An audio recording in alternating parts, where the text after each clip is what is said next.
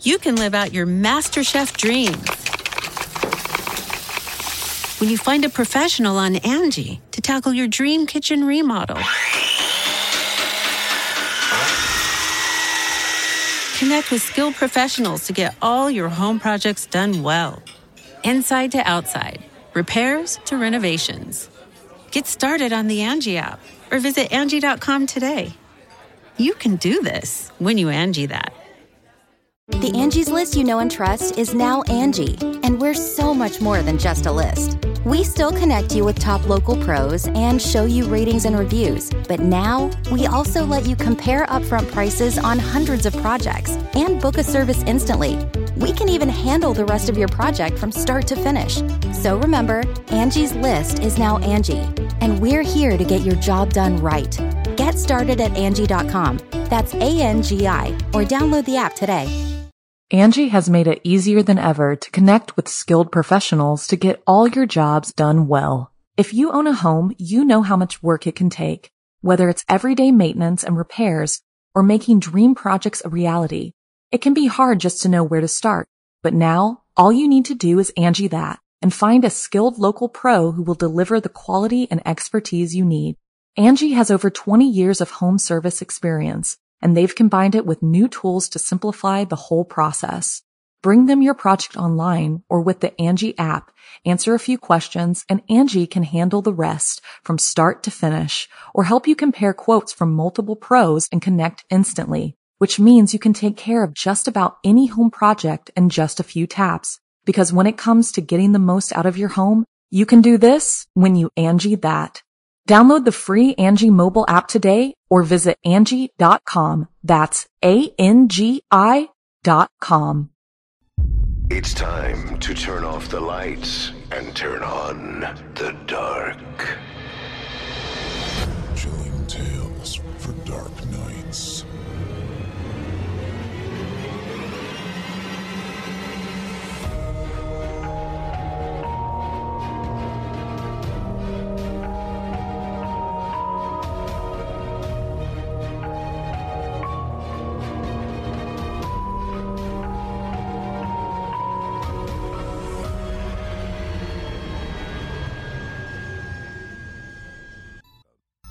Good evening, listener. You're listening to Chilling Tales for Dark Nights.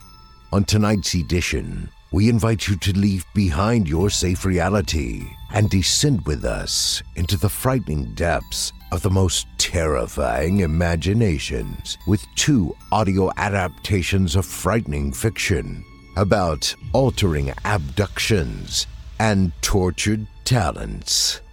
I'm your host, Steve Taylor, and tonight I'll be your guide as we traverse the dimly lit corridors of your darkest dreams. Joining us tonight to help bring to life the frightening fiction of Ryan Harville and Justin Mullane are voice talents Eric Peabody, Olivia Steele, Melissa Medina, and Justine Anastasia. Now, get your ticket ready, take your seat in our theater of the minds, and brace yourself. It's time to turn off the lights and turn on the dark.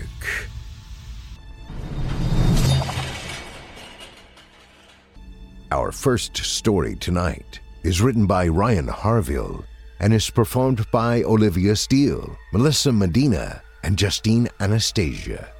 In it, we'll find ourselves on a lonely highway in the middle of the night and in the middle of nowhere. A young couple on a trip are ran off the road by a mysterious figure. They wake later, battered and bruised, to find their child is missing. Maddie is about to find out how far she'll have to go if she has any chance of finding her son alive. Without further ado, I present to you Branches and Bones. The road stretched beyond the periphery of the car's headlights, a black path winding out of view, then joining the equally dark horizon. Maddie watched the trees on either side of the car float by in the dark. She'd catch a brief glimpse as the car's headlights lit up their dewy branches for a moment before they were gone. quickly giving way to patches of darkness between copses. The hushed drone of the tires meeting the road would lull her to sleep if she let it. They were traveling the back roads of Alabama, but they could have been anywhere judging by the scenery. If it weren't for the trees, she could believe there was no one on earth but her little family, packed into a car on an infinite stretch of highway. Hey, Leah said, breaking Maddie's stupor. Are you all right over there? Hmm? Yeah, I'm fine. Just getting sleepy. I could turn on the radio, Leah said excitedly. I think I even remember all the old stations here. Let's see, we've got gospel, Bible readings, Christian rock that doesn't rock, more gospel. Oh, and if we're lucky, the conspiracy theory nut job on 92.5 is on. He's hilarious. Your choice. Maddie smiled and shook her head.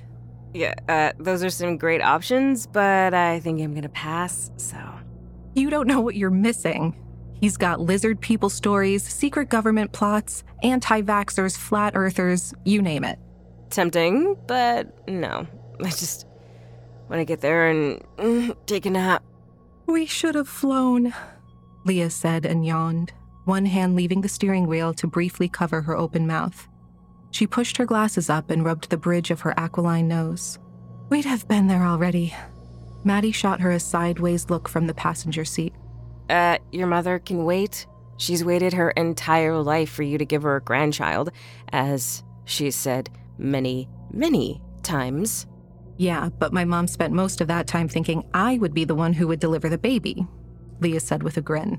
Besides, Maddie continued, I'm not taking Logan on a plane, not at six months old. I'm not gonna be that woman that everybody stares at as she boards with a baby. Nope, not happening. I won't be the reason an airplane full of people collectively groan all at once. Leah shrugged. Who cares what a plane full of strangers think? If we listened to everyone's opinions, we'd have never gotten married in the South. Do you remember our first trip out of town for work? Maddie said. That woman with the twins, she broke down sobbing after everyone yelled for her to shut those kids up. Leah glanced over at her and smiled. Well, two babies on a plane. That's totally different. She was asking for it. Maddie lightly slapped her arm. Don't be an ass. That poor woman was traumatized. Maddie laughed and turned to the back seat. The baby carrier was facing away from her, but they had hung a small mirror on the headrest above him. In it, she could see Logan's ruddy face, his little fists resting near his mouth. He was still asleep, which was the entire reason they decided to travel at night. Logan's colic was nearly unbearable, but he mostly slept through the night. Given the choice between listening to him cry for hours while they drove or drive while he slept, they had opted for the latter. You should really get some sleep, Leah said. No sense in both of us being dead on arrival tomorrow, although my mom would happily take him all day. She shook her head. No, I'm fine. I like the quiet. I don't get to hear often enough, you know? Hear the quiet? She said, cocking an eyebrow. I'm a bigger fan of seeing the dark myself. You know what I mean. Nothing but the wind rushing past. It's just kind of comforting, I guess. I get it. Although I'd pay good money to see better. A few more streetlights out here wouldn't hurt. But I bet the county wouldn't be able to budget more lights and a yearly square dance festival. They don't have a square dance festival. Maddie said. Wait, do they? Leah's clarion laugh filled the car. yes, they really do. Shh, you're gonna wake him. Anyway, I want to spend time with your mom tomorrow. It's been, what, over a year since we've seen her last? Don't count on it, Leah said. You're going to be second fiddle to the baby boy back there, probably for the rest of your life. Mom may not even realize you're there. Maddie stared out the passenger window. Yeah, well, it'd still be better than spending time with my mother. Anything would be better than that, Leah said, her mouth doing that scrunched up thing it did when she found something particularly distasteful. I wouldn't want to spend a weekend listening to your mother tell me that we're going to ruin her grandson like I ruined her daughter. That's if she even let me in the house in the first damn place. Maddie was silent. She hadn't spoken to her mother in five years, not since before the wedding. Coming out at 18 was hard, more difficult than she had feared. Her mother had screamed and cried, but had ultimately let it drop, chalking it up to a phase. Maddie had gone away to college and met Leah a few months before graduation. They dated for three years before Leah proposed one night, both of them half drunk on wine and stumbling on a sandy beach, a perfect sunset hovering on the horizon. When Maddie told her mother about the upcoming wedding, she was silent, and Maddie knew then that their relationship was over. Her mother's silence was far more telling than her screams. She hadn't attended the wedding, of course, but was kind enough to send a card. A card addressed to Leah, accusing her of turning her daughter from God and giving Maddie a one way ticket to hell. If her mother did somehow happen to know of Logan's existence, Maddie had never heard from her. There had been no communication, even back when they had begun the process of in vitro fertilization. She was glad for the silence. What would be the point of contact? One heartbreak was enough. Shit, Leah said, and placed her hand on Maddie's knee, giving it a gentle squeeze. I'm sorry, Mads. It's okay. Maddie said. I love her because she's my mother, but that doesn't mean I like her. Leah nodded, letting the conversation drop. Maddie turned and looked through the back windshield and could see nothing but black asphalt, washed with the red of the car's taillights. It wasn't entirely unpleasant, but she would hate to change a flat tire out here. She reached her hand over the top of the carrier without looking and lightly stroked Logan's cheek, the fine hairs there unbelievably soft. There was a chance of waking him, but it didn't matter at the moment. He was the most perfect thing in the world, and sometimes she just had to touch him. But would she feel the same if he were awake and screaming? Maddie adjusted the mirror on the headrest, tilting the mirror up with one finger and catching the reflection of the road ahead. There was a woman standing in the road. Her breath caught in her throat as she whipped back around to face forward. Leah, what? Was all she managed before Leah yanked the wheel to the left, running the car off the road with a lurch as it left the asphalt. The headlights shone bright upon a tree trunk. They were thrown forward as the airbag deployed, slamming into Maddie's face and rocking her head back against the seat. Then everything was still. Maddie woke some time later, her head swimming and face throbbing. She sat up slowly as small, irregular squares of safety glass from the shattered windshield fell from her hair. Oh, Christ. She muttered, her lips sticky with half congealed blood from her nose. Oh, Christ almighty. Mm. She reached across her body and opened the door, almost spilling herself out onto the sparse grass. She stood, wobbling, one hand resting on top of the car for support. A wave of nausea swept over her, and she swallowed hard to keep it at bay. There was a squealing sound, metal on metal, as Leah pushed the driver's side door open. She circled the car, limping and dragging her right foot. Her glasses were gone, and her face looked gaunt and pinched in the blinking yellow light of the car's emergency flashers. Maddie? Oh, thank God. Are you okay? Leah asked, pulling her into a hug. Yeah, yeah, I'm okay. She said. Maddie looked down at her leg. Leah's pants leg was stretched tight over her swollen knee. What about you? You're limping.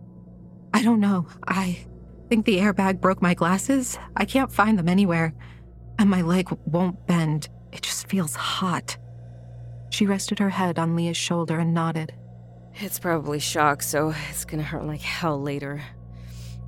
I think my nose is broken, and I. I'm a little out of it. Leah let out a strained laugh. if that's the worst of it, then I'm glad it's broken.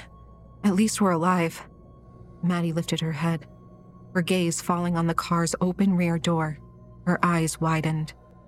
Logan, she whispered and pushed Leah away. Maddie threw the door open wider, whispering, It's okay, baby. Mommy's got you. Uh, The car seat was empty. She stepped back, shaking her head. Leah, where's Logan? D- did you move him while I was knocked out?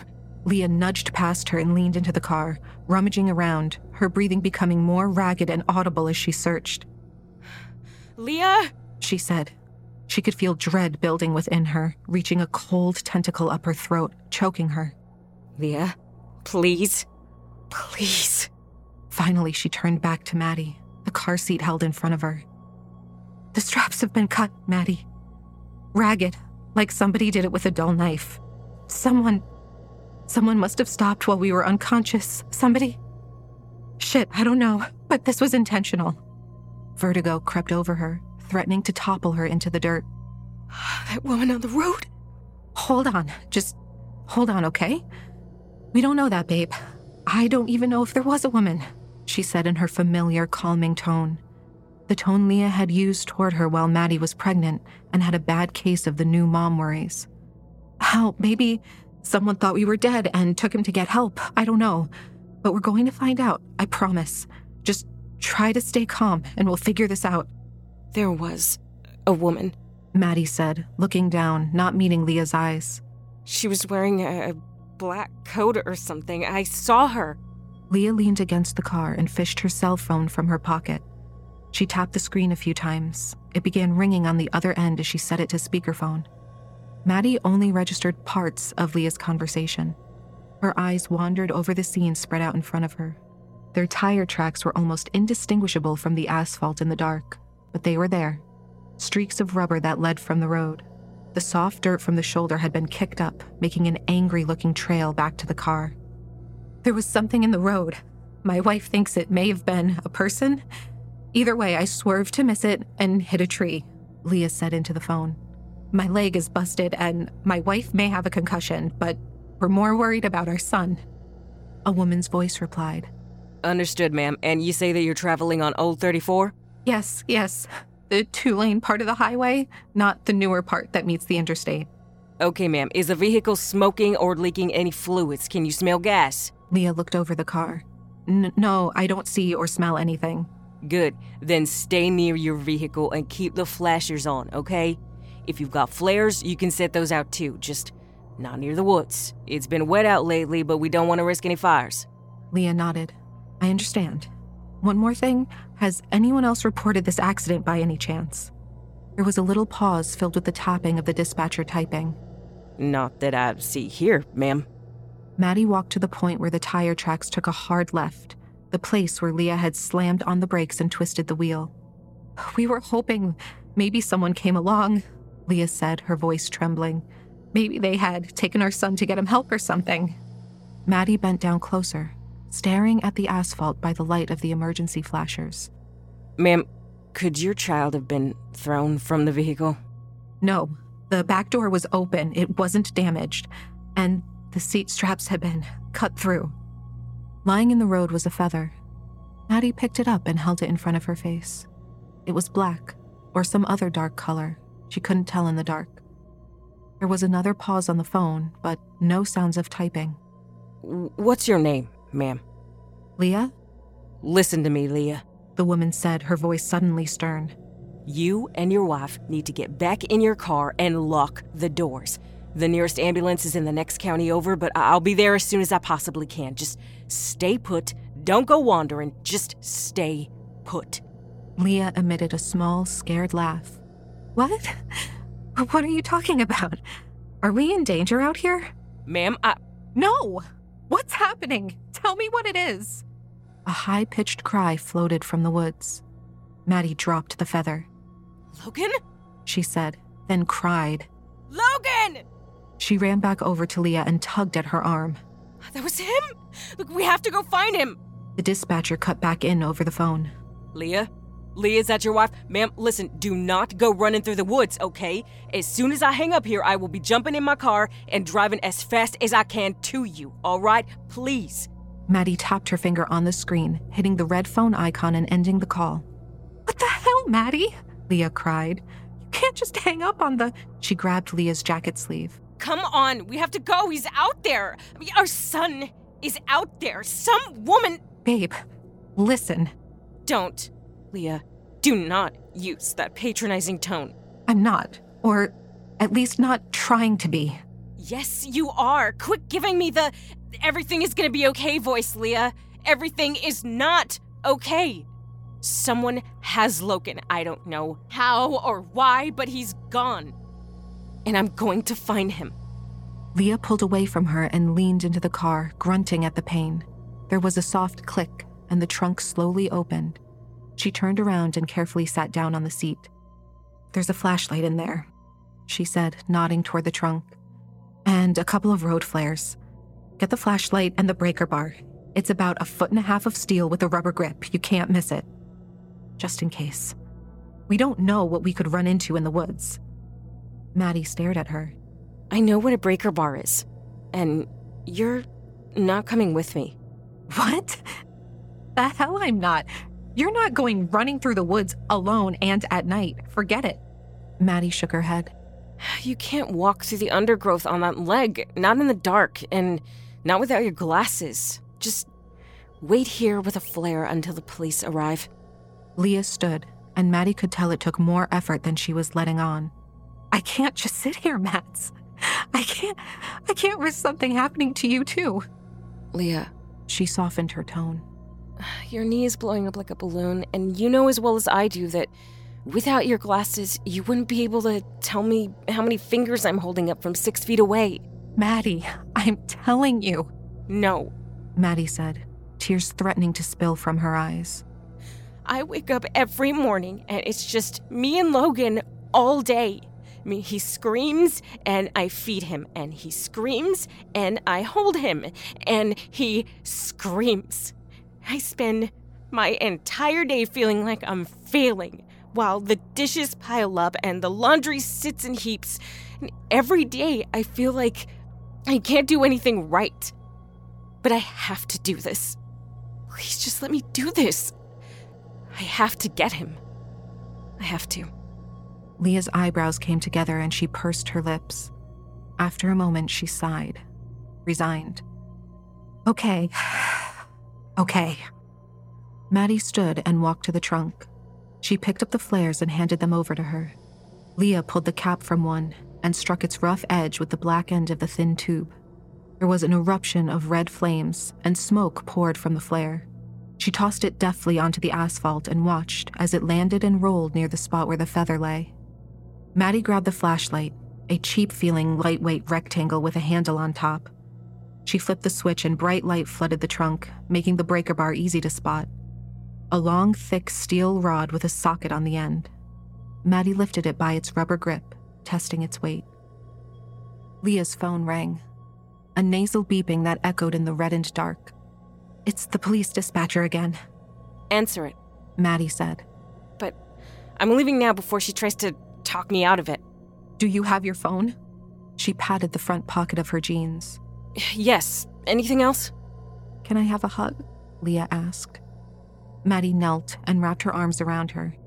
I'll be back soon, okay? Leah nodded, her chin rubbing the top of Maddie's head. Bring him back, Maddie. I will. I promise. I love you. I love you too. And and you're not a failure, Leah said with a soft smile. That's your mother talking. Remember that. Maddie took a last look at Leah. She gave her a small, worried smile and nodded. The red light of the flare shone in Leah's eyes and on her sweaty face. Maddie felt a small shiver from her lower back to the nape of her neck. And, with a few steps, she was slipping between the trees and into the woods. The ground was covered in fallen leaves, making it somewhat easier to walk without sliding in the damp soil. Maddie made a habit of glancing down before taking steps, being on the lookout for exposed roots that might trip her. She held the flashlight steady, the yellow circle of its light illuminating the gnarled trunks and low hanging limbs spread out before her. The trees were mostly white ashes, with narrow fissures running between the plates of their thick, gray white bark.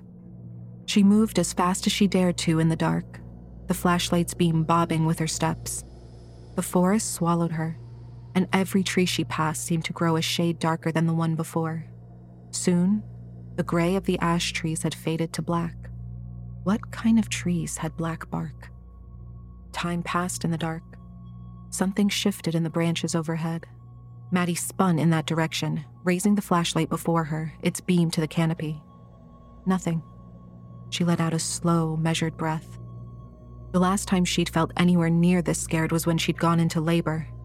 The contractions squeezed screams from her until she thought she would implode, the muscles contracting so hard it felt like they'd cause a singularity right there on the hospital bed.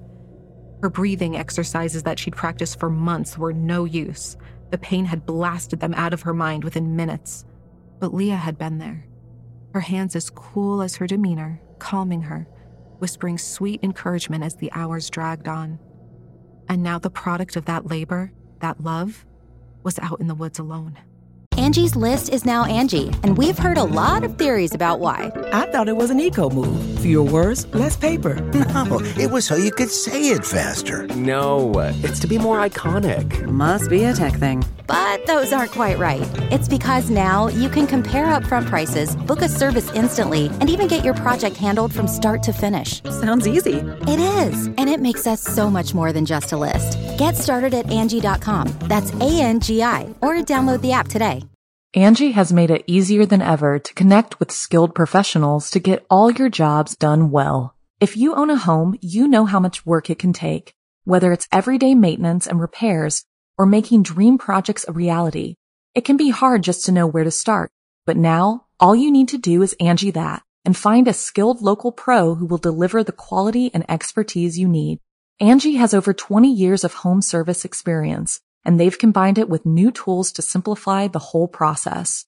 Bring them your project online or with the Angie app, answer a few questions, and Angie can handle the rest from start to finish or help you compare quotes from multiple pros and connect instantly, which means you can take care of just about any home project in just a few taps. Because when it comes to getting the most out of your home, you can do this when you Angie that. Download the free Angie mobile app today or visit Angie.com. That's A-N-G-I dot com. There was a great flapping sound, like sheets on a clothesline in a high wind, and Maddie clenched her teeth to bite back a scream. She didn't know what the hell it was, but it sounded big. Panic sprung to life within her, and the instinct to flee was strong. A deep, primitive urge to escape, honed for millennia. Logan's cries reverberated between the trees, an echo layered upon an echo. Logan! She cried. Logan, I'm coming! She ran heedlessly deeper and deeper into the woods, calling his name. With every hurried step, the forest grew thicker. The trees grew closer together, their roots intertwining, seeming to tie themselves into knots. Her pace dropped by half as she navigated over and around them. It was suffocating. The trunks were like prison bars, and Maddie found herself having to squeeze between them, her skin scraping against the rough bark. She tried to keep her breathing under control. In through the nose, out through the mouth. Over and over, a mantra spoken in breaths. The next gap was too small for her to fit through. She turned around, hoping to backtrack, maybe find an open space along another trail. There was no way past the trees. The trunks had somehow formed a circle around her without her taking notice. She shone the flashlight to the left and right, as if the beam could cut through them. But the trees stood unharmed, tall and twisted, their shapes hazy. The wind rose, and the air was filled with clicks and whispers. She craned her head upward and stared at the canopy. Hundreds of bones hung from the branches overhead, all tied in place with fibrous twine. They swung idly in the breeze, tapping against one another like macabre wind chimes. No. She trailed off, her eyes widening. A skull hung directly above her, twine winding through its eye sockets. It was undeniably human, and so small. I'm imagining this. She said, and bit her bottom lip. I am under stress and tired and.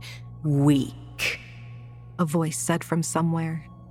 Maddie froze, her broken nose throbbing with every breath. Who said that? You've always been weak. She raised the breaker bar in front of her like a sword. Who, who's out there? Where's my son? Did you really think you could do this? Just turn around and leave.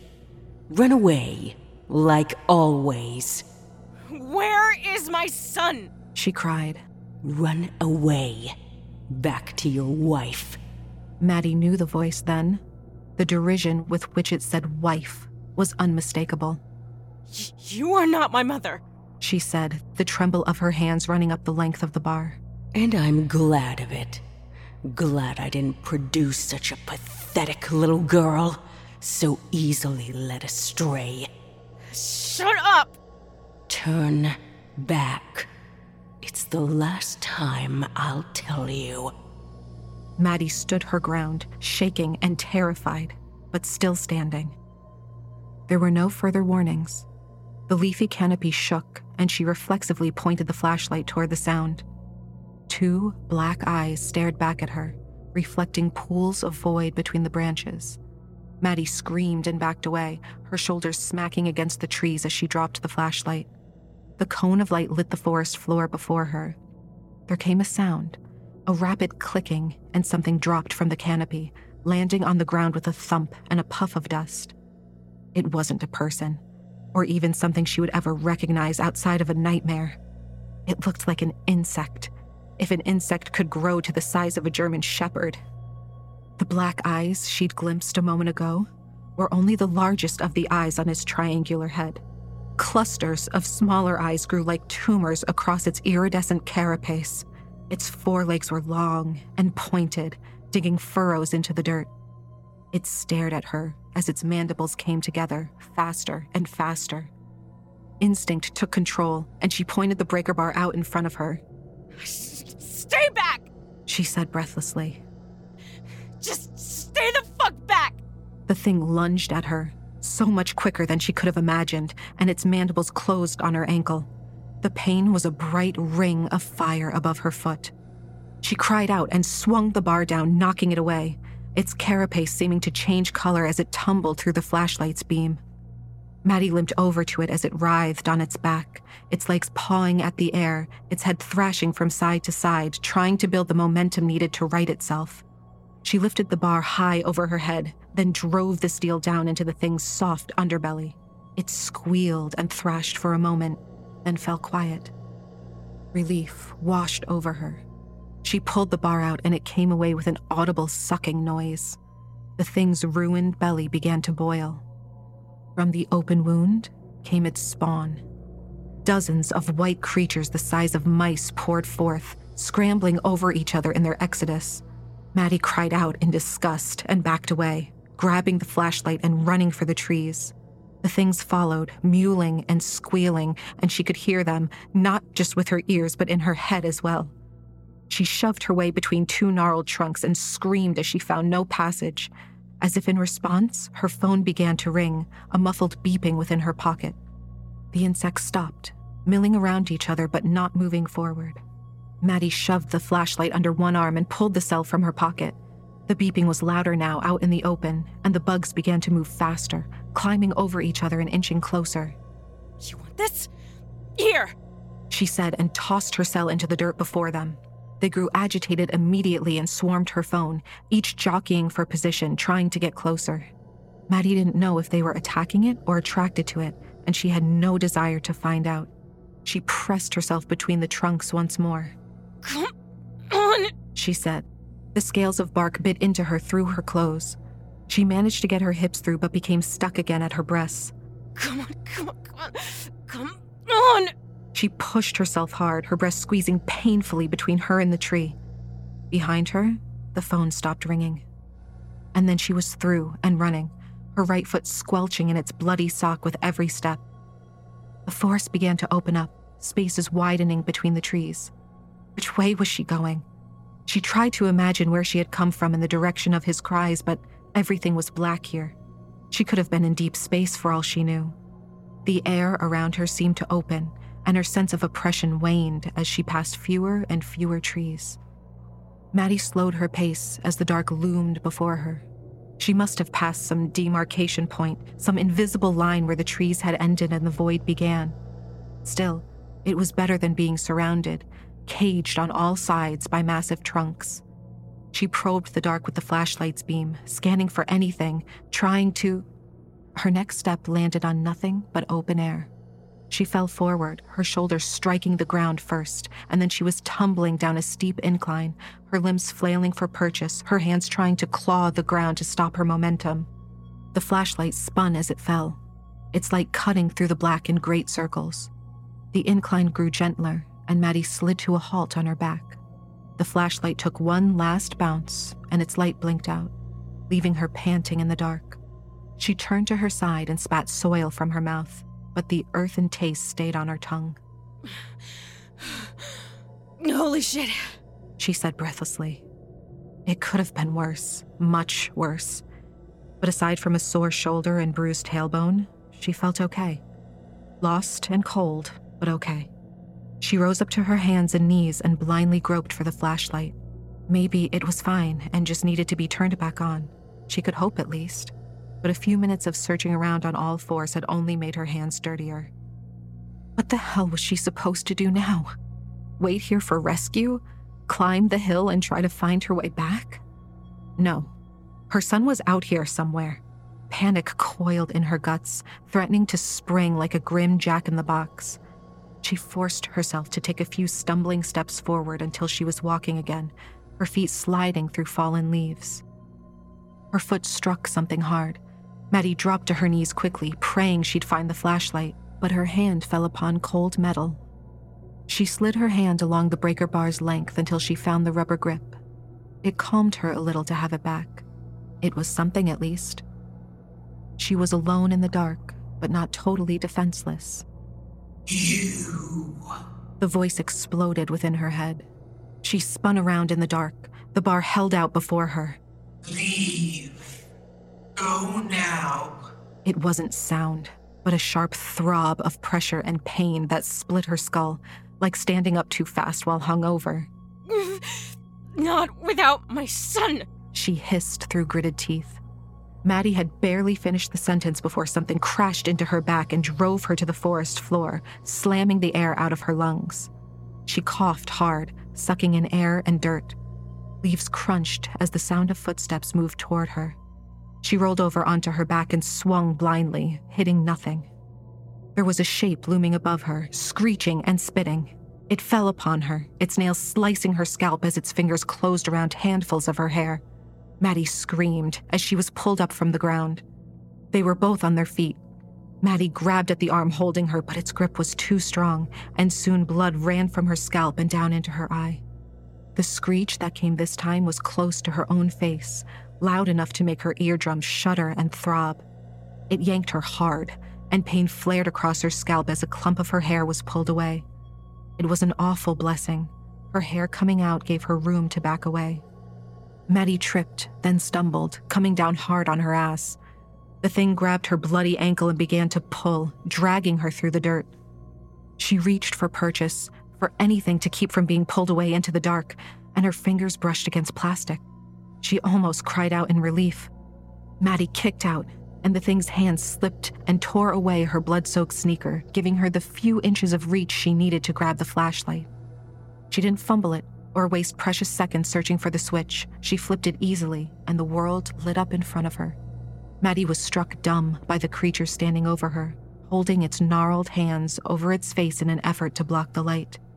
It was a woman, but whatever humanity it may have once had was gone. Its flat breasts hung on each side of its sunken chest like deflated sacks. The drooping flesh of its belly was wrinkled with stretch marks and hung over a ragged cut of leather that covered whatever lay beneath. The rest of its pallid skin was covered in scars and whorls that hurt her eyes to look at. And spread wide behind its back, darker than the black sky above, were two great wings, their span twice as wide as Maddie was tall. The glossy feathers shone blue black in the cone of light. It howled and charged her, grabbing a handful of her sweatshirt and pulling her towards its scarred, ashen body. Maddie dropped the flashlight. It landed in the dirt, standing straight up, its beam pointed at the sky. Maddie swung the bar again without aiming, striking the thing's arm, its shoulder. It pulled her closer, gnashing its teeth toward her like a striking viper, its face a mask of wrinkles and hate. She pushed hard against its chest, away from the blackened teeth and fated breath. Maddie lifted the bar overhead and screamed, then brought it down hard in a savage arc, and was rewarded with a satisfying crack as it connected. It howled, releasing her and reaching for its wounded wing, but Maddie was quicker. The soft, silky feathers enveloped her fingers as she grabbed the broken wing and pulled. They tumbled to the ground, falling side by side. Maddie moved to get on top of it, placing her knees to either side of its ribs. It bucked fiercely, trying to throw her off. Get off. The words were a slap in the face, almost strong enough to send her reeling. She groped blindly for its throat, or hair, or something to keep it pinned down. Her hand landed upon the loose skin of its chest, knobs of scar tissue pressing against her palm. Stop this. She raised the bar. It flapped its one good wing, the sound a whip crack, and the air was filled with dust and leaves. Maddie didn't hesitate, but swung the steel down. There was another sickening crunch as bones broke. She swung again and again. Hot blood sprayed her face in a mist, its scent sharp and metallic. Everything was still. Maddie's breathing began to quicken until she was dragging in deep, ragged breaths, and blood ran from her nose once more. She rolled away from the dead thing on the ground and vomited between her hands. Hot bile stung her throat as she dug her splayed fingers into the dirt. Leaning over and picking up the breaker bar threatened to topple her, but she managed to get to her feet. She stood, staring at the orange and brown leaves scattered over the earth. It took a moment for her to realize something had changed. She could see. Maddie turned in a circle and watched as a pall of darkness lifted away from her, from everything. Gray, pre dawn light began to seep through the clouds as she looked over to the dead thing.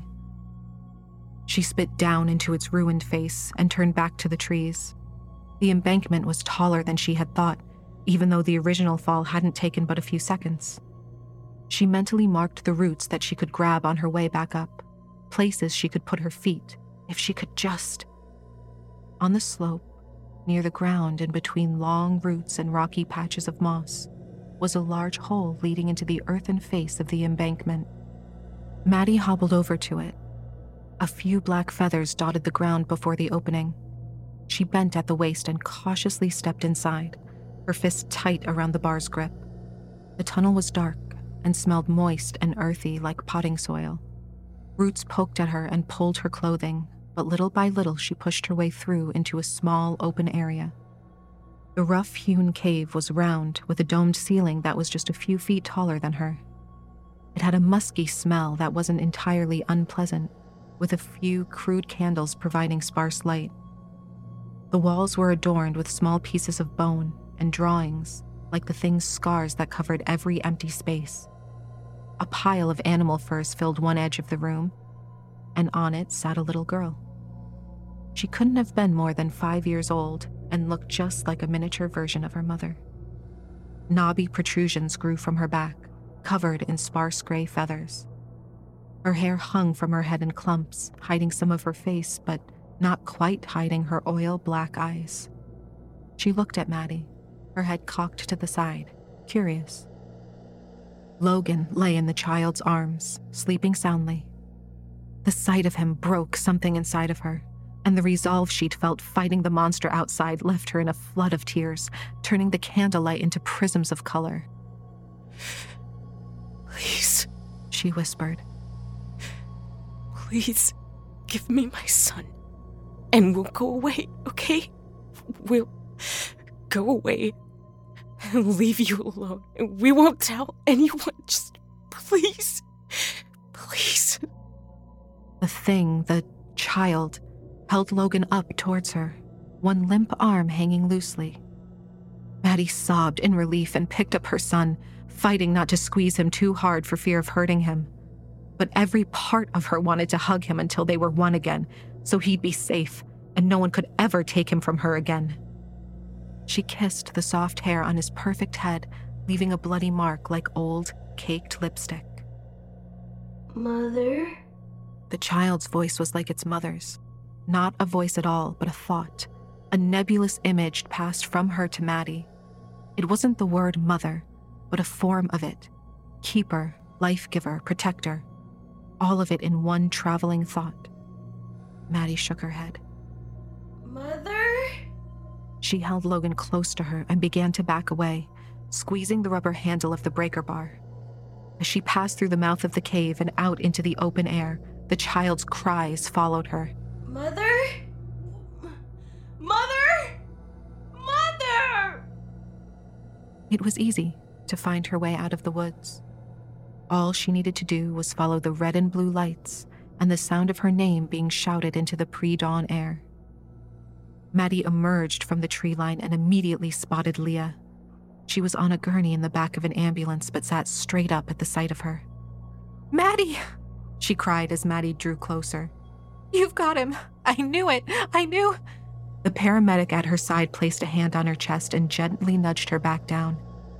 Maddie walked quickly to the ambulance, her ankle pulsing with every step. When a sheriff's deputy tried to approach her, she stepped back and raised the blood caked breaker bar high, her eyes wild. Ma'am, ma'am, I'm not gonna hurt you, okay? Please, put the bar down. My name is Deputy Weaver. C- Cynthia, I-, I was the one on the phone, remember? Maddie stared at the woman, taking her in. Uniform pressed and neat, dark hair pulled back into a smart bun. She was normal. Maddie lowered the bar. I'm. I'm, I'm sorry. The woman, Cynthia, raised her hands. Everything is fine. You can climb on up there with Leah, and you two can ride to the county hospital together. Sound good? Maddie nodded. Cynthia placed her hand on the paramedic's arm. Could you give us a sec, Mike? Sure, Mike said and hopped down. Just holler when you're ready to roll. The deputy turned back to Maddie, her eyes darting from the bar and then back to the baby. Ma'am, Maddie, y- could I see him? You okay? Maddie said, pulling the blanket away from his face. Cynthia looked at him, let out a breath, and nodded. I'm glad you're safe. You and your boy. But you were damn lucky. I, I crushed it. Her. her. bones. Maddie could hear the cracking in her head. Her bones were as hollow as a bird's. Shh, we, we can talk about that later. You knew. Maddie said flatly. You knew what was out there. Cynthia nodded. Uh, sort of. I've heard stories. My grandpa used to talk about the dark place in those woods. I never knew what it was, not even if it was real, but I knew enough to tell you to stay in your car. I couldn't. Maddie said, looking down at Logan. You know that, right? I guess I do. Yeah. Cynthia said. Go ahead. I'll see you at the hospital. I'll need a statement, but it seems like a run of the mill accident to me. How's that sound? That sounds good. Thank you. Maddie said. Cynthia smiled. Sure. Maddie climbed into the ambulance and wrapped her arm around Leah's shoulder, pulling her into an embrace. After a moment, Leah drew back and rested her forehead against Maddie's. Jesus Christ, Mads. What in the hell happened? I tried to call you and you didn't answer. We don't have to talk about it now. Maddie said. Just hold me, okay? Leah squeezed her tightly. You never have to ask me that question twice. Between them, Logan woke. His face turned red, his fists clenched, and his cries filled the back of the ambulance. Maddie thought it was the sweetest sound she'd ever heard. Seven months later, Hey, watch it! Maddie said, shielding her face with her free hand. Logan splashed happily in the bath, slopping water over the edge of the bathtub. Bubba's! He said, and slapped his hands together, sending fluffs of bubbles flying languidly through the air. That's right. Maddie said with a smile. But uh, let's try and keep them in the tub. She dipped the washcloth into the water, then squeezed it over his head. Water ran through his dark hair. Maddie had held out hope that he'd be blonde as she was, but she gave up. It got darker with every passing month. Maddie gathered some bubbles onto the washcloth and began to wipe Logan's back. Ouch, he said, and gave her a look so stern that it was comical. I'm sorry, baby. She said, laughing at his expression. It was an accident, I promise. She dropped the washcloth and leaned in closer, running her hand over the skin of his back. A small raised bump stood red and angry looking high on his back near his shoulder blade. No, two bumps. Oh, somebody's got a rash. She said, then leaned towards the door. Leah, can you come here for a sec? A moment passed, and Leah walked in. I hope it's quick. I've got sauce simmering on the stove. What's up? Maddie gently pressed Logan forward so Leah could get a good look at his back. I think he's got a rash. Leah squinted. Just the two bumps? Mm, could be folliculitis. I don't think so. They're hard, like like cysts. Leah touched one of the bumps, rubbing it with her fingertips. Ah, ingrown hair. I can feel the tip of it just barely poking out. She turned to the sink and grabbed the tweezers from the small vanity tray. Are you sure we should be doing this? Maddie said. It could get infected. Like, let's just make an appointment with the pediatrician tomorrow. Leah shrugged. Nah, he'll be fine. I'll pull it out and then we'll clean it and patch it. He's going to feel a lot better without all that pressure building up. Maddie nodded. Okay, baby, hold still. We're gonna look at your back for just a second. Logan didn't answer but continued to swirl the bubbles around with his fingers. She backed up to give Leah room to work. Okay, Leah said. This'll be quick. She found the end of the hair with one finger, then expertly clasped it between the tips of the tweezers. I knew all those hours plucking my eyebrows would come in handy, Leah said and began to pull. Logan barely seemed to notice, and if he did, he made no sound. Within seconds, it was out, white and half an inch long. Leah placed it in the palm of Maddie's hand. How the hell did that happen? Maddie said, prodding the hair with her finger. I didn't even know babies could get ingrown hairs. No clue, Leah said, walking away. I'm going to grab the first aid kit and check on the sauce. Maddie rolled the thick hair between her thumb and forefinger as the sound of Leah's footsteps faded down the hallway. It had a waxy texture, like the butcher paper her mother used to use in the kitchen. Confused, she stood and held it up to the light above the sink. It was nearly translucent and had more than one layer. What the hell? She said softly and began to dig into it with her thumbnail. The waxy coating came away easily, revealing the thin, gray fibers beneath. She began to shake, violent tremors running up her back. Leah? She said softly, trying to stay calm. But the dam of her teeth couldn't hold back her scream. Leah! Leah came running and nearly bowled into her as she burst into the bathroom. Maddie? She said, her eyes darting around the room. What happened? Is Logan okay? Maddie held out her hand, opened her fingers, and showed Leah the small, gray feather.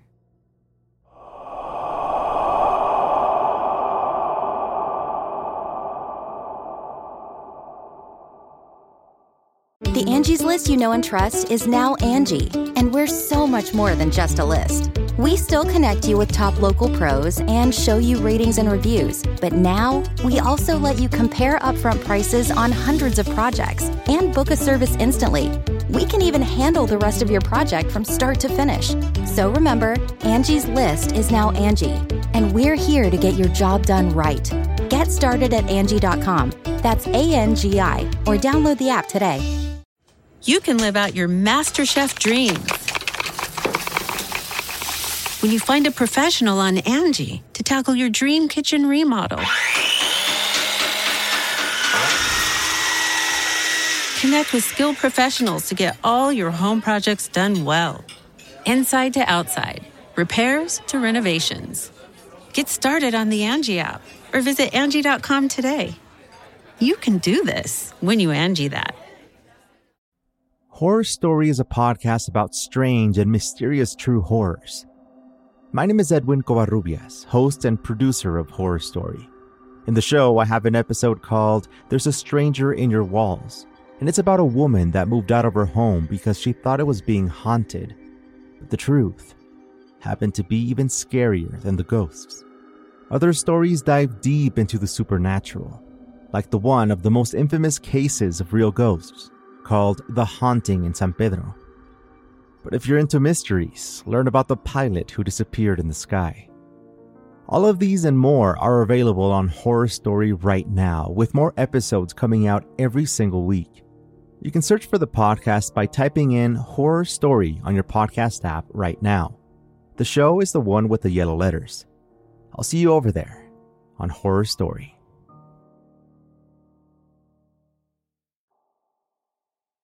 I hope you enjoyed Branches and Bones, as written by Ryan Harville and voiced by Olivia Steele, Melissa Medina, and Justine Anastasia. You can hear more from Olivia Steele right here on our very own network, as well as on her YouTube channel called Scarily Olivia. As a reminder, voice actress Melissa Medina's work can be found on the official Chilling Tales for Dark Nights YouTube channel, as well as her website, hearmelissa.com. That's H E A R M E L I S S A dot com. Justine Anastasia's work is available right here on our official YouTube channel, She also has written for the show, as well as being one of the judges for the 2019 Evil Idol voice acting competition. Our second tale of the evening is written by Justin Mullane and performed by Eric Peabody. In it, we will meet an up and coming author who signs a contract with a publisher. He searches for a cabin away from his home where he will exclusively write. He falls in love with a piece of real estate and purchases a cabin in the Shenandoah Mountains. Once he arrives, the new author unpacks his belongings and finds a series of confusing details about the property. His simple search for a way to enter the basement leads to a twisted journey through probable timelines of his own fate. Now, without further ado, I present to you Shenandoah. Shenandoah by Justin Mullane. There must be a God. I have never been a religious man, yet this I found scrawled on the top line, several pages in my legal pad. It just appeared, following nine blank pages. The broken parable is in my handwriting, but to be honest, I don't recall writing it. I don't remember a lot from that time, but what I do recollect, I can't bear what happened.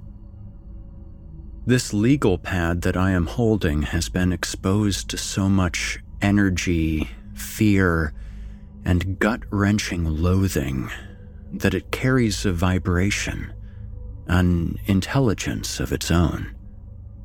Unlike the jaundiced looking traditional legal pad, these pages illuminate brighter with a spectral glow, and the ink that I wrote this small argument in seems otherworldly in a shade of red, purplish, neon black.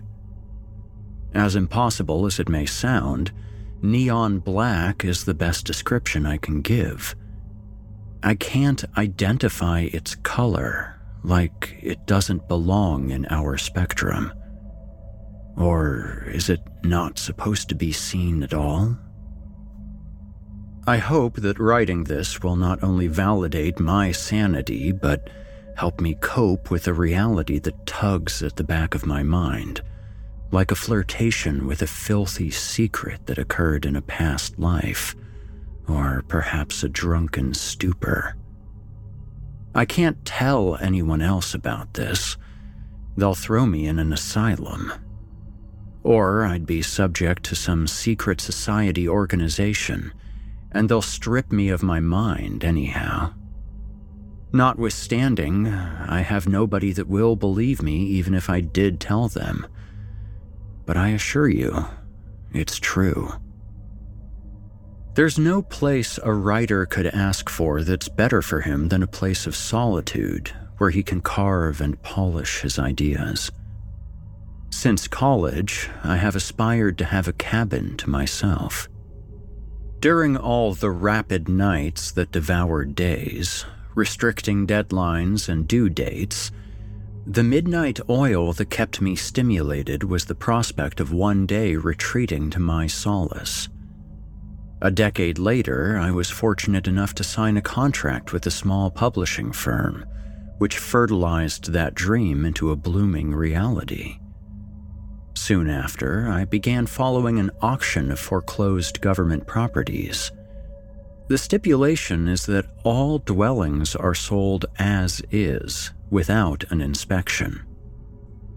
The specifications are a risky gamble for most. Fortunately, my father had been flipping houses since he was able to work and handed me the skills honed by only a lifetime of experience. I worked under him extensively throughout college for just over six years. Though grueling and testing, those days later rewarded me as an official craftsman. I bid on a few and lost after I clicked on a thumbnail of a newly listed column and saw my love at first sight. a remote cabin in the arboreal paradise of Hardy, Virginia. A beautiful 1.5 acre parcel located on Shenandoah Mountain. The picture of it looked like a still life that Norman Rockwell would have painted to frame the image of early 20th century American mountain life. Quaint, welcoming, and ambiguously haunted by the fades of time. Thanks to the 3D walkthrough, I could see every room was reminiscent of that same design. So I placed a bid, and, like a trophy handed to me by the gods of real estate, presto, I was the new owner of this little hillside hut. I called the water authority, electric and gas companies, and a Wi Fi provider, having everything turned on immediately to get to work as soon as I got there. I waited until the day after Father's Day to lumber all my tools into a trailer, hitched it to my Jeep Wrangler, and headed out to the home away from residence. After six hours of driving, I parked my tires and rested the exhausted engine. My joints cracked as I stepped out of my seat. I stretched my muscles for the first time since a quick stop three hours ago. I unpacked the cooler of minimum necessities I brought to prepare a quick meal of hamburgers, a can of baked beans, a can of baked beans, and a whole jar of pickled beets. By 10 at night, I sat on the back porch in a rickety rocking chair that was left behind and smoked a joint. For digestion, of course. I took a long drag and exhaled with a cough that spun into thin air around me. The peak of Shenandoah's height was about a hundred miles away, but between its mammoth proportion and my elevation, that hundred miles looked relative to a stone's throw. I gazed into the star pocked sky, the reefer's effect beginning to tug at my face, leaving me feeling meager cozy in the success of being in that moment, accompanied by the faint stress of usual paranoia. The stars weren't just stars, but a galaxy that I'd never before seen.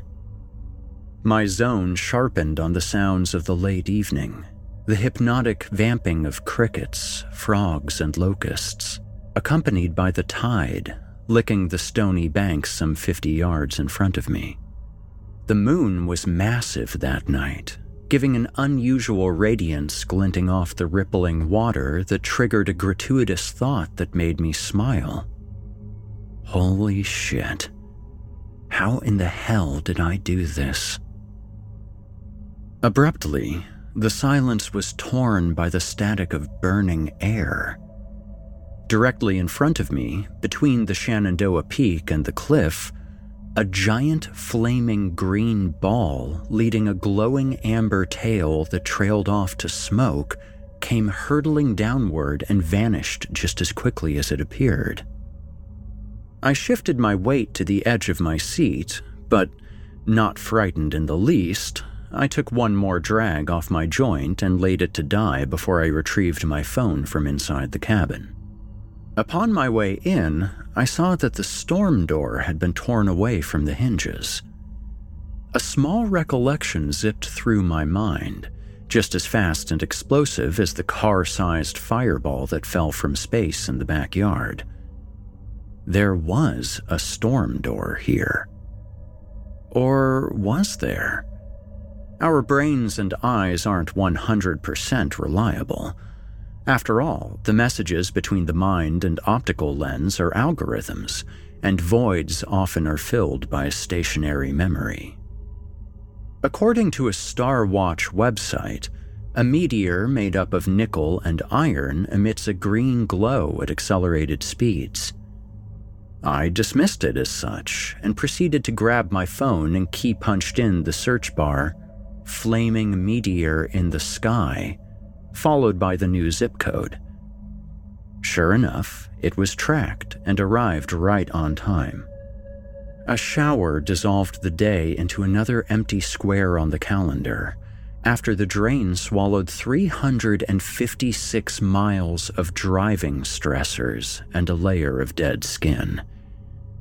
Feeling reborn, I slid on my robe and jogged outside into the superb night air to retrieve a small office radio and a handle of Four Roses whiskey the drove shotgun. I purchased a little reward on my way here after my first driven mile. The radio dial in the mountains of Virginia is a placid frequency, mostly fuzzy bluegrass, top 40 country, and Baptist talk radio. Finally, I tuned in a jazz channel and managed to reduce the background static to a distant hiss. I poured a small glass of whiskey, followed by a tall glass of water, and relaxed on the sofa adjacent to a window facing a line of massive blue spruce pines closed my eyes, and drifted to sleep. I awoke to a chorus of singing birds sounding in a stream of light from the open window. The blinds filtered the sun into muted lines across the floor of my new living room. Fresh lilac and pine, mixed with last night's dew burning off at a perfect 73 degrees, infused the air in the cabin with the sweet smell of summer. I arranged myself by brushing my teeth before cooking a few eggs with a French press of Colombia Luminosa, my absolute favorite light roast coffee. The intoxication of my new surroundings in a fresh light was kicking in. I ate standing at the counter, gazing out of the west facing kitchen window above the sink. The sunlit scape had a vibrant orange glow reflected by a rippling tide chasing the opposite horizon. A row of birch trees stood as a tall, silvery fence behind the sequined water. Their leaves flickered as newly minted pennies hung to spin in the breeze. The cabin was reasonably furnished. The kitchen included a small table with two chairs, an antique refrigerator rounded with a substantial chrome grip, resembled a door handle from a 57 Bel Air. The stove oven was the same, designated with the bold, chrome cursive GE logo. The bedroom was vacant, save for a few dangling hangers in the closet. Included in the living room was a decent sofa behind an oak coffee table that was facing off with a large picture window. Tucked between the window's wall and a small end table, an oversized reading chair.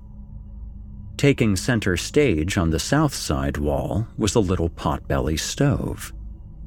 And the office. The office was the perfect work area. Gloss finished mahogany walls lined with large bookshelves built into them, dense and plush in the expanse of a white carpet. The desk was facing a large picture window overlooking a large ravine in the mountainside. After my relaxing start, I grabbed my Bluetooth speaker in the first box I brought in the previous night. I turned on my morning playlist, typically my morning run playlist, and after my coffee and a series of morning stretches, and three cigarettes, I dove into work. The trailer's door lazily drew open after unlatching the lock, and I brought in a stack of boxes. With David Bowie's Moon Age Daydream filling the cabin, I began organizing the kitchen cabinets, emptying and breaking down one box at a time. The next was full of cleaning supplies, flashlights, rags, and other household odds and ends. As a just in case, I set the light on the kitchen table, organized the cleaners beneath the sink, lined the drawers with contact paper, and then proceeded onto another box. The space between the stove and the wall caught my eye. The paint, in one large rectangle, looked rougher than the rest of the walls. Curious, I knocked on it. Hollow landings of my rapping knuckles resounded as wood rather than plaster. I traced the perimeter with my hand. Midway down, I noticed a small, circular indent clogged with plaster or a thick plug of paint. It became evident that this was a door. There weren't any frame moldings, and it was painted over and had no hinges that I could see, but it was indeed a door. Or a barricade made from a door? I started thinking about the deed, trying to remember if there was another room or a basement. I unpacked the rest of what I had inside and retrieved the box with my files for the office. I dug out the deed and scanned it over. All rooms accounted for, including a cellar and a bilco. With that said, the door was an entry to a basement, although the sketching showed it as a crawl space. I went outside and looked around the cabin's perimeter for the entrance. I all but gave up when I saw it a small hill on a 45 degree angle running from the rear of the cabin. The shape of a standard bilco, covered with grass and weeds and hardly noticeable until a kick to it confirmed that it was far too solid to be organic.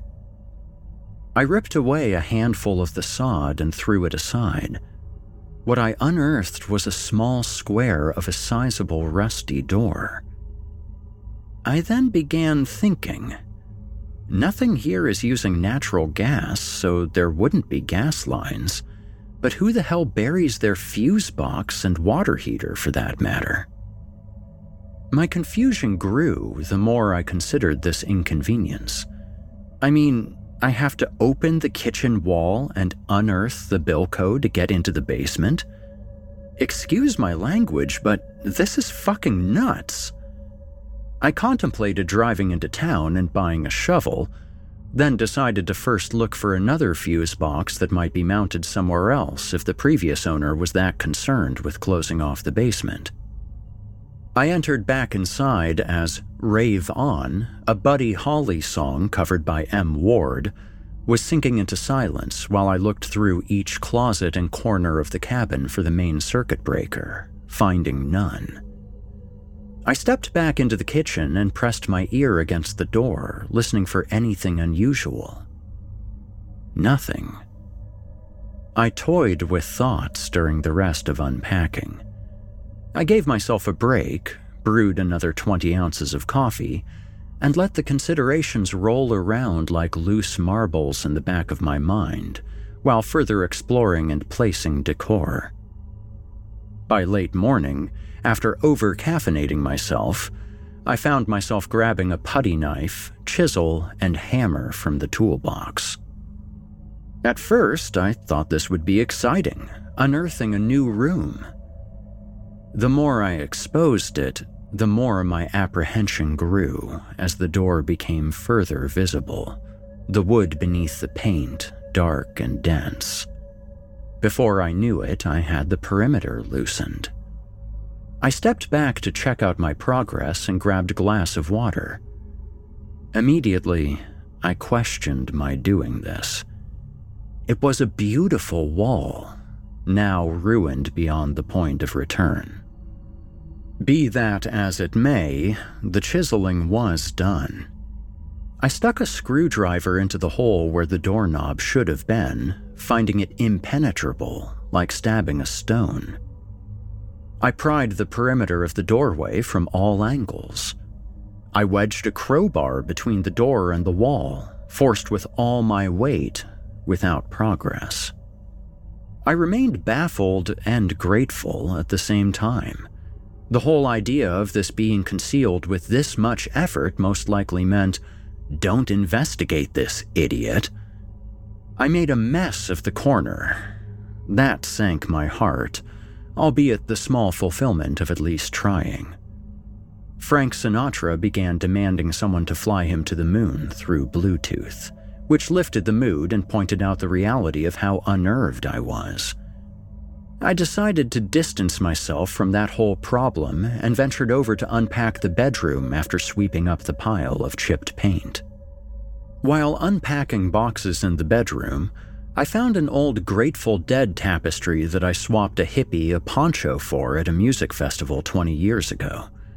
It was a large three foot by eight foot tapestry with calm, neutral colors that I figured would be perfect for hanging over the eyesore that I created. I finished hanging a few things in the closet, grabbed the tapestry, brought it to the kitchen, when I turned the corner and stood in the doorway, ossified with fear. The wall entrance was wide open, the door flat against the inside wall. I felt smaller and more helpless than ever as I surveyed the space around me, listening for anything that could be in the room or within the dark void beyond the hollowed frame. I draped the tapestry over the kitchen table's chair and grabbed the flashlight. Deliberately, I moved towards the opening, beaming the light along the interior wall. Descending in front of me was a dust covered staircase at the bottom of the stairs, a hanging light bulb with a pull chain. The air was dusty and dormant. After a pause, I supposed the door reasonably popped open. After all, I was banging and wrenching on it with a crowbar. It probably just came free. Well, time to check out the fuse box and water heater, I said out loud, half expecting to hear a rebuttal. I declined down the wooden steps with trepidation. At the bottom of the staircase, I pulled on the bulb's chain that had a clunky click before a dim yellow light shined from the lamp. The basement was enormous. It was vastly sprawled beyond the size of the cabin. The flashlight's beam didn't even connect to the furthest wall. Vacant, aside from a water heater about 10 feet from the staircase to the left, on the opposite wall, the fuse box was mounted. The aluminum shield opened with a bit of effort, and the fuses I was expecting were breakers. Odd, I thought. Usually there would be a fuse box in an old home, which meant that the electricity must have been updated recently. All the breakers were in the off position. I had my laptop charging, a Wi Fi speaker playing, and light at the bottom of the stairs was on. How was all this power working with every breaker in the off position? The inside panel was covered in a thick coat of dust and dirt, although I could see something written beneath it. I cleaned away the debris and uncovered a label that was written in strange symbols that I had never seen before. The best way to describe it was Egyptian hieroglyphics merged with geometric shapes. A better way to put it would be timeless. It was as ancient as hieroglyphics, yet also more modern than anything I'd ever seen, as if written by someone or something advanced, yet covered with what had to be at least 10, maybe 20 years of dust. At that moment, I felt like an intruder I kept recalling myself with a fear staked mantra This is just a basement and nobody's here. I repeated it to myself countless times, keeping unsure in my gut. I flicked the breaker switches on. They slammed back into the off position. I tried again with the same result, then again. On the fourth try, they stayed on, accompanied by a loud electrical hum. A light caught my attention from around a corner to my right that I had no idea was there. I peeked around the corner to find a shallow, warmly lit mud room, a bench wrapped in a flannel blanket along a maroon wall. Next to the seat on the floor was a wooded pop up shoe rack absent of shoes. Immediately across from that setup was a storm door that I vaguely remember upstairs. The storm door that filled my justified void upstairs. My childhood home? Perhaps. I felt the nostalgia fill my hand with a literal tingle when I grabbed the handle. Behind the door was a dank, long hall. The walls were made of irregular stone, ancient, uninviting. I closed the door and turned towards the entrance as the shoe rack caught my eye. Filling the shoe rack were rows of neatly placed shoes, shoes that I have known throughout my life. I wore the old work boots on jobs with my father on the top tier. Next to them, my slippers from a few years ago. Middle of the second tier was my Michael Jordan air pump high tops from childhood, beside my penny loafers from Catholic school. At that moment, I decided, fuck this, I'm out of here. I turned back around the corner that I came from, only to find that it had become a long, dark hallway. The dim light at the bottom of the stairs, now mocking me, was small in the distance. I returned to the breaker box and powered everything down. The second I turned it off, a cacophony of laughter erupted from the mudroom that I had just left.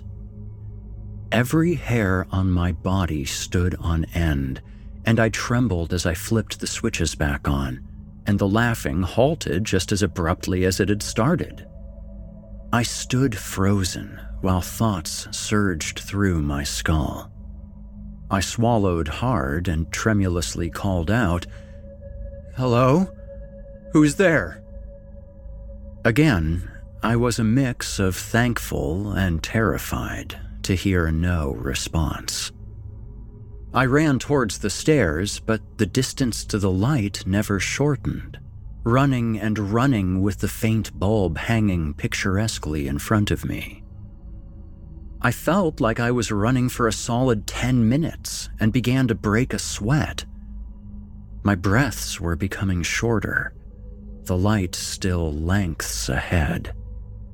My muscles began to burn as I ran faster when my shin smashed into something hard, pitching me to the ground. Rubbing the throbbing nerve to ease, I looked up to the dark corridor and saw that the kitchen table from upstairs was right in my path. The chair slightly pulled out with the tapestry slung across the back just as I left it. The flashlight that I was holding now out of my hand and returned on the table, unmoved. The surrealism that I had become a member of was too magnificent for my mind to manage. I was sure that I had lost my mind entirely. The pain grew sharper as I brought myself back to my feet. I turned around and felt another swat of confusion slap me in the face when I noticed that I had only moved about four steps away from where I had started after all that running. I wanted to break down into tears as my frustration grew at my defeat. I screamed at the top of my lungs, What the fuck is this place? My next thought find the Bilco. There is an exit somewhere leading outside, even if I have to dig with bare hands. I took the flashlight off the table and proceeded back into the mudroom almost blankly. Just as cozy and familiar as ever, I loathed it. I clicked on the flashlight. The corridor lit up without an end in sight. Headstrong on getting the hell out of the basement, I traversed along the tiled floor about 30 yards when I approached a door on my right. A tremendous need for the comfort of normality overcame me. All I wanted was to be somewhere I knew, and a cigarette to calm my nerves would nail that normalcy home. I rattled the doorknob, but it wouldn't budge. I punched the door with the meaty side of my fist and shouted at it Open! The door opened. It unlatched and creaked ajar. Natural light spilled into the hall. Beyond the threshold was a very well lit living space. A huge picture window on the back wall with a beautiful view overlooking a modern city. The room painted in lively tones. The wall around the window was burnt sienna, accenting the pastel green wall to its right, across from a white wall displaying framed black and white nature prints. In front of the window was a coffee table with cactus plants in a white ceramic planter. The air was clean and purified with a hint of cleaning solution, pine sol or wood soap. I stepped further in when a woman dressed in nurse scrubs crossed my sight from a room on my right. She was a slim, young brunette carrying a bottle of water. She walked vigorously, like a woman that had just cleaned an entire house and had no other obligations on her mind. The nurse immediately reminded me of someone, a hostess at a small diner along my way up to this cabin. Her name was Rachel. I remember this because she looked like every Rachel I've ever known. Long, dark hair and soft, caring eyes hid a flame behind them. A tiny nose stud accenting the top of the nostril just at the base of a perfect bridge. Her beauty was so radiant that it was intimidating beneath a veil of calm and collective welcoming. I followed her to the next room. She was leaning over a hospital bed, either tucking someone in or making it. That familiar perfect shape was just visible enough under loosely fitted scrubs like a trophy catch hidden beneath an expanse of waves that you only catch a glimpse of before disappearing into the depths, never seen again. She spoke with a flinty voice that was almost too predictable to take seriously. Okay, Mr. Ziegler, here's your water. I cleaned everything and emptied the garbage disposal. I'll be here to check up on you later tonight. Is there anything else I can get you before I leave? I could hear the faint humming of medical equipment over a heavy wheeze. A raspy voice replied something too low to make out what the patient had said. At the same time, I questioned myself if I heard that correctly. Ziegler? My name is Ziegler. The nurse stepped aside, giving me a bright look at the patient in that bed. A gaunt, pale, bald, and bearded future self looked straight at me. Sickly, with a nasal cannula connecting his nose to a respirator. The old, dying version of myself blinked hard. Then his eyes widened. He took a weak but shocked inhale and pointed to me standing in the doorway. The nurse scrunched her brow and followed his finger, also looking directly at me. What is it, Mr. Ziegler? There's nothing there. Me. Me. It's me. He whispered loudly. Oh, you're goofing. Such a joker you are. The nurse patronized. Swiftly, I hid behind the wall of the doorway. Before stepping out of the room, I could hear the nurse reassure him, look right through me, and confirm that they were alone. I could see a tag pinned to her blouse. Embossed in black on a tiny gold tag read, Rachel. I gazed at it, amazed that it was even possible to be surprised by anything at this point. I hurried out of there, shutting the door behind me, and was back in the stone hall. I stood in darkness for a long moment, gathering what I had just seen. Had I just stepped into a parallel reality? The only logic I could muster said that I had. The knob of that door began to rattle vigorously. Fear shot down my spine. I backed up as the door swung open with tremendous force. The beautiful young nurse, now an eyeless, rotting creature filled with the purest of hatred, was shrieking a guttural, inhuman squeal and storming at me. I shot back with unmeasured adrenaline. Behind me was another door that opened against my force. I fell into the new room, flat on my back. The door was now wide open in front of me. The screaming corpse, crossing the hall, her long, bony fingers wrapped around the door's molding. I sprint crawled forward and slammed the door shut.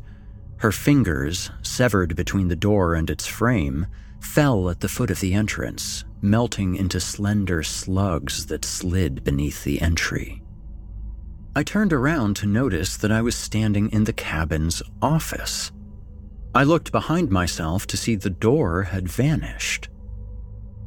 Buffeted and so fucking relieved to be back, I raced to the kitchen to see the portal that I dug out of the wall. I halted when I exited the office and walked directly into the same office, only now a complete disaster.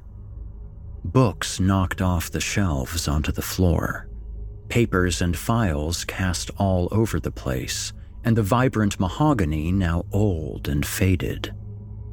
But the most significant change was I saw myself, disheveled and frantic, pinning a slender brunette woman across my desk beneath my left arm with my body weight. My other arm was swinging a three pound decorative piece of quartz that I would have unboxed if I had never opened the hidden door. With it, I was smashing her skull into a bloody pulp. I finally relented and dropped the blood covered stone to the ground with a heavy thud. I, the alternate version of me, lifted himself off of the woman with an exhausted grunt and gazed around, shaky and maniacal. His posture arched as a madman. He glared distantly at his surroundings, returning to the woman on his desk and scoffed in disgrace as if she was a pile of dog shit left out by his disobedient pet. He then nonchalantly staggered out of the office with a tired, defeated disposition. I went to the office's doorway and watched him drop indolently into the oversized chair in the living room. I retracted back to the office to look at the woman, her face obliterated, the bone mangled and caved in. The bottom half of her jaw now a blackened, broken shard jutting out of the left side of her neck. Her nasal cavity and eye sockets were one massive crater, gelled over with pulverized bone and sinew. I could not make out anything below her blood soaked hair. Her body, however, was exactly like the nurse from the other room only now clothed in jogging attire. The smell of blood began to saturate the office. I slumped into the desk chair and held the woman's cold, lifeless hand while my mind swam into a plane of nothingness. A boulder had risen from my chest and lodged itself on top of my Adam's apple to erupt its enormous pressure as I broke into uncontrollable tears tears of pain for this woman dead at my hands, regardless of whatever fucking reality I was haunting. Cries for the sheer confusion of it all. Tears of homesickness. All I wanted was my mind back. I have no idea how long I sat holding her delicate hand. All I know is that my face hurt from the frown that distress forced. Eventually, my eyes dried and I released the woman's hand to gather myself. Resting at the corner of the desk was a legal pad. The title was written across the top line The Interdimensional Tunnels of Divinity. The first paragraph began with there must be a God, albeit not of religious virtue, but one of such mammoth proportions that a tiny slice of it appears to be of grotesque chaos. The pad was nearly filled. I flipped through the pages, skimming through them. This version of me that had written this appeared to have been through the cabin for a substantial time. He, I, spoke of this mountain as if it were God. It articulated how Shenandoah is a conduit between the pit of the earth and the constant of the universe, of doors of perceptions that led to alternate realities. The only thing I could think of was had I written how to escape it? My skimming elevated to reading, but the answer was never directly given. The paper written as a dissertation with conclusions such as Every reason has a purpose, and every action has an equal reaction. All causes have an effect. Subconscious thoughts dictate the next, and reality builds exponentially in this passage. Not paramount by any means, it echoed thousands of texts of published philosophy. From what I could gather and piece together, anyhow, I must make a new door. Every door that was able to open had a pre existing reality behind it. I ran into the kitchen and looked directly for the hole in the wall, but it was no longer there. In its place was a simple unmarked wall. This realization stabbed me. Did that mean that I would inevitably kill a woman? I answered myself without hesitation. In this reality, sure. Once I made a new door, that would change, right? Just then, from the living room, I heard a gun blast that seized time for a small eternity. I passed through the cabin to find my lifeless self in the oversized chair, spewing blood from a smoking pile of gore that was dripping down my neck. A thick crimson spray painted the wall next to the picture window that I woke up to this morning. I returned to the kitchen and retrieved the toolbox next to the stove, flipped it open, and grabbed the hacksaw, then the drill that sat next to it. I ran to the back porch where the rocking chair was. The door was open, the storm door closed, revealing that it was now nightfall. Without thinking, I unscrewed the storm door's hinges from the doorway, just as I heard the comet tear through the night behind me, and the rocking chair moved forward and froze in the tilted position. Longing for relief poured over me with an aftertaste of denial when I justified that I was in the right place. The comet went by, meaning I was in actual reality. I wrestled the storm door into the kitchen. Then, I drilled two holes into the wall next to the stove and sawed a rectangle into the wall. The new void led to eternal darkness, as it seemed. A cold wind carrying a faint sound of distant screams howled through the new entry. I took the storm entry and screwed the hinges to the wall. The winds picked up. I continued to fight against the current. Upon completion, I fought the door closed and fell against it, holding it closed before I collapsed onto the floor. I awoke on the sofa to a chorus of singing birds sounding in a stream of light from the open window. The blinds filtered the sun into muted lines across the floor of my new living room. Fresh lilac and pine mixed with the burning of last night's dew at a perfect 72 degrees incensed the cabin with the sweet smell of summer. I arranged myself a few cooked eggs, sausage, and made a French press of Colombia Luminosa, my absolute favorite light roast coffee. The intoxication of my new surroundings in a fresh light was kicking in. I rinsed off my plate and poured my coffee when the space between the stove and the wall, perfectly fine as a wall, though oddly spaced, jogged a memory of a dream from last night. Obscure images danced in my mind of digging through the kitchen wall that led to an endless hallway full of doors that hid separate realities. I had an impulse to write down an overwhelming thought that resonated over me. There must be a God.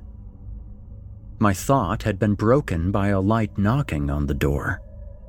I walked through the cabin to the entrance, opening the door to see a beautiful young lady standing on the porch, holding a pie. She had long, dark hair, soft, caring eyes, with a flicker of flame behind them, and the cutest little stud in her nostril right at the base of a perfect bridge.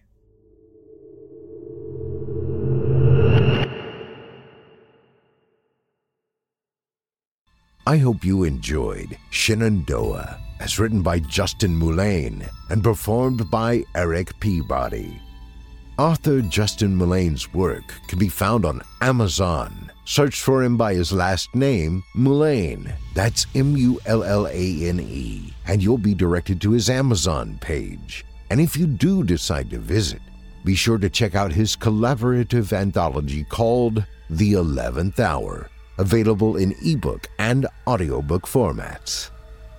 You can hear more of Eric Peabody on the Chilling Tales YouTube channel, where he holds the second place championship title for 2019's Evil Idol competition. You'll also find more of his work on his website at www.vikingguitar.com. Now, our weekly descent into the depths has just about come to a close. But before we go, I'd like to take a moment to thank you for joining us for tonight and remind you to take a moment to stop by our iTunes page and leave Chilling Tales for Dark Nights a five star review and a kind word. And follow us on Facebook, Twitter, and Instagram if you haven't already. And of course, subscribe to us on YouTube, where you can find an archive of our work going back to 2012 and consider signing up as a patron at our website, chillingtalesfordarknights.com, to show your support and get all of our content ad free. I'm your host, Steve Taylor, and it's been a pleasure. Tune in again next week when we once again turn off the lights and turn on the dark. Sweet dreams, listener. Sweet dreams. Chilling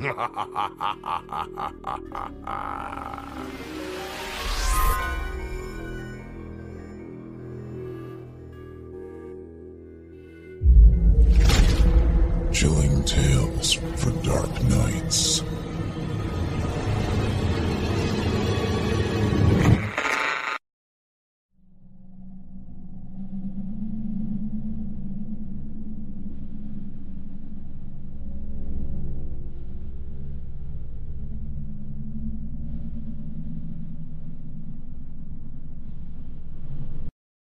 Angie's list you know and trust is now Angi, and we're so much more than just a list. We still connect you with top local pros and show you ratings and reviews, but now we also let you compare upfront prices on hundreds of projects and book a service instantly.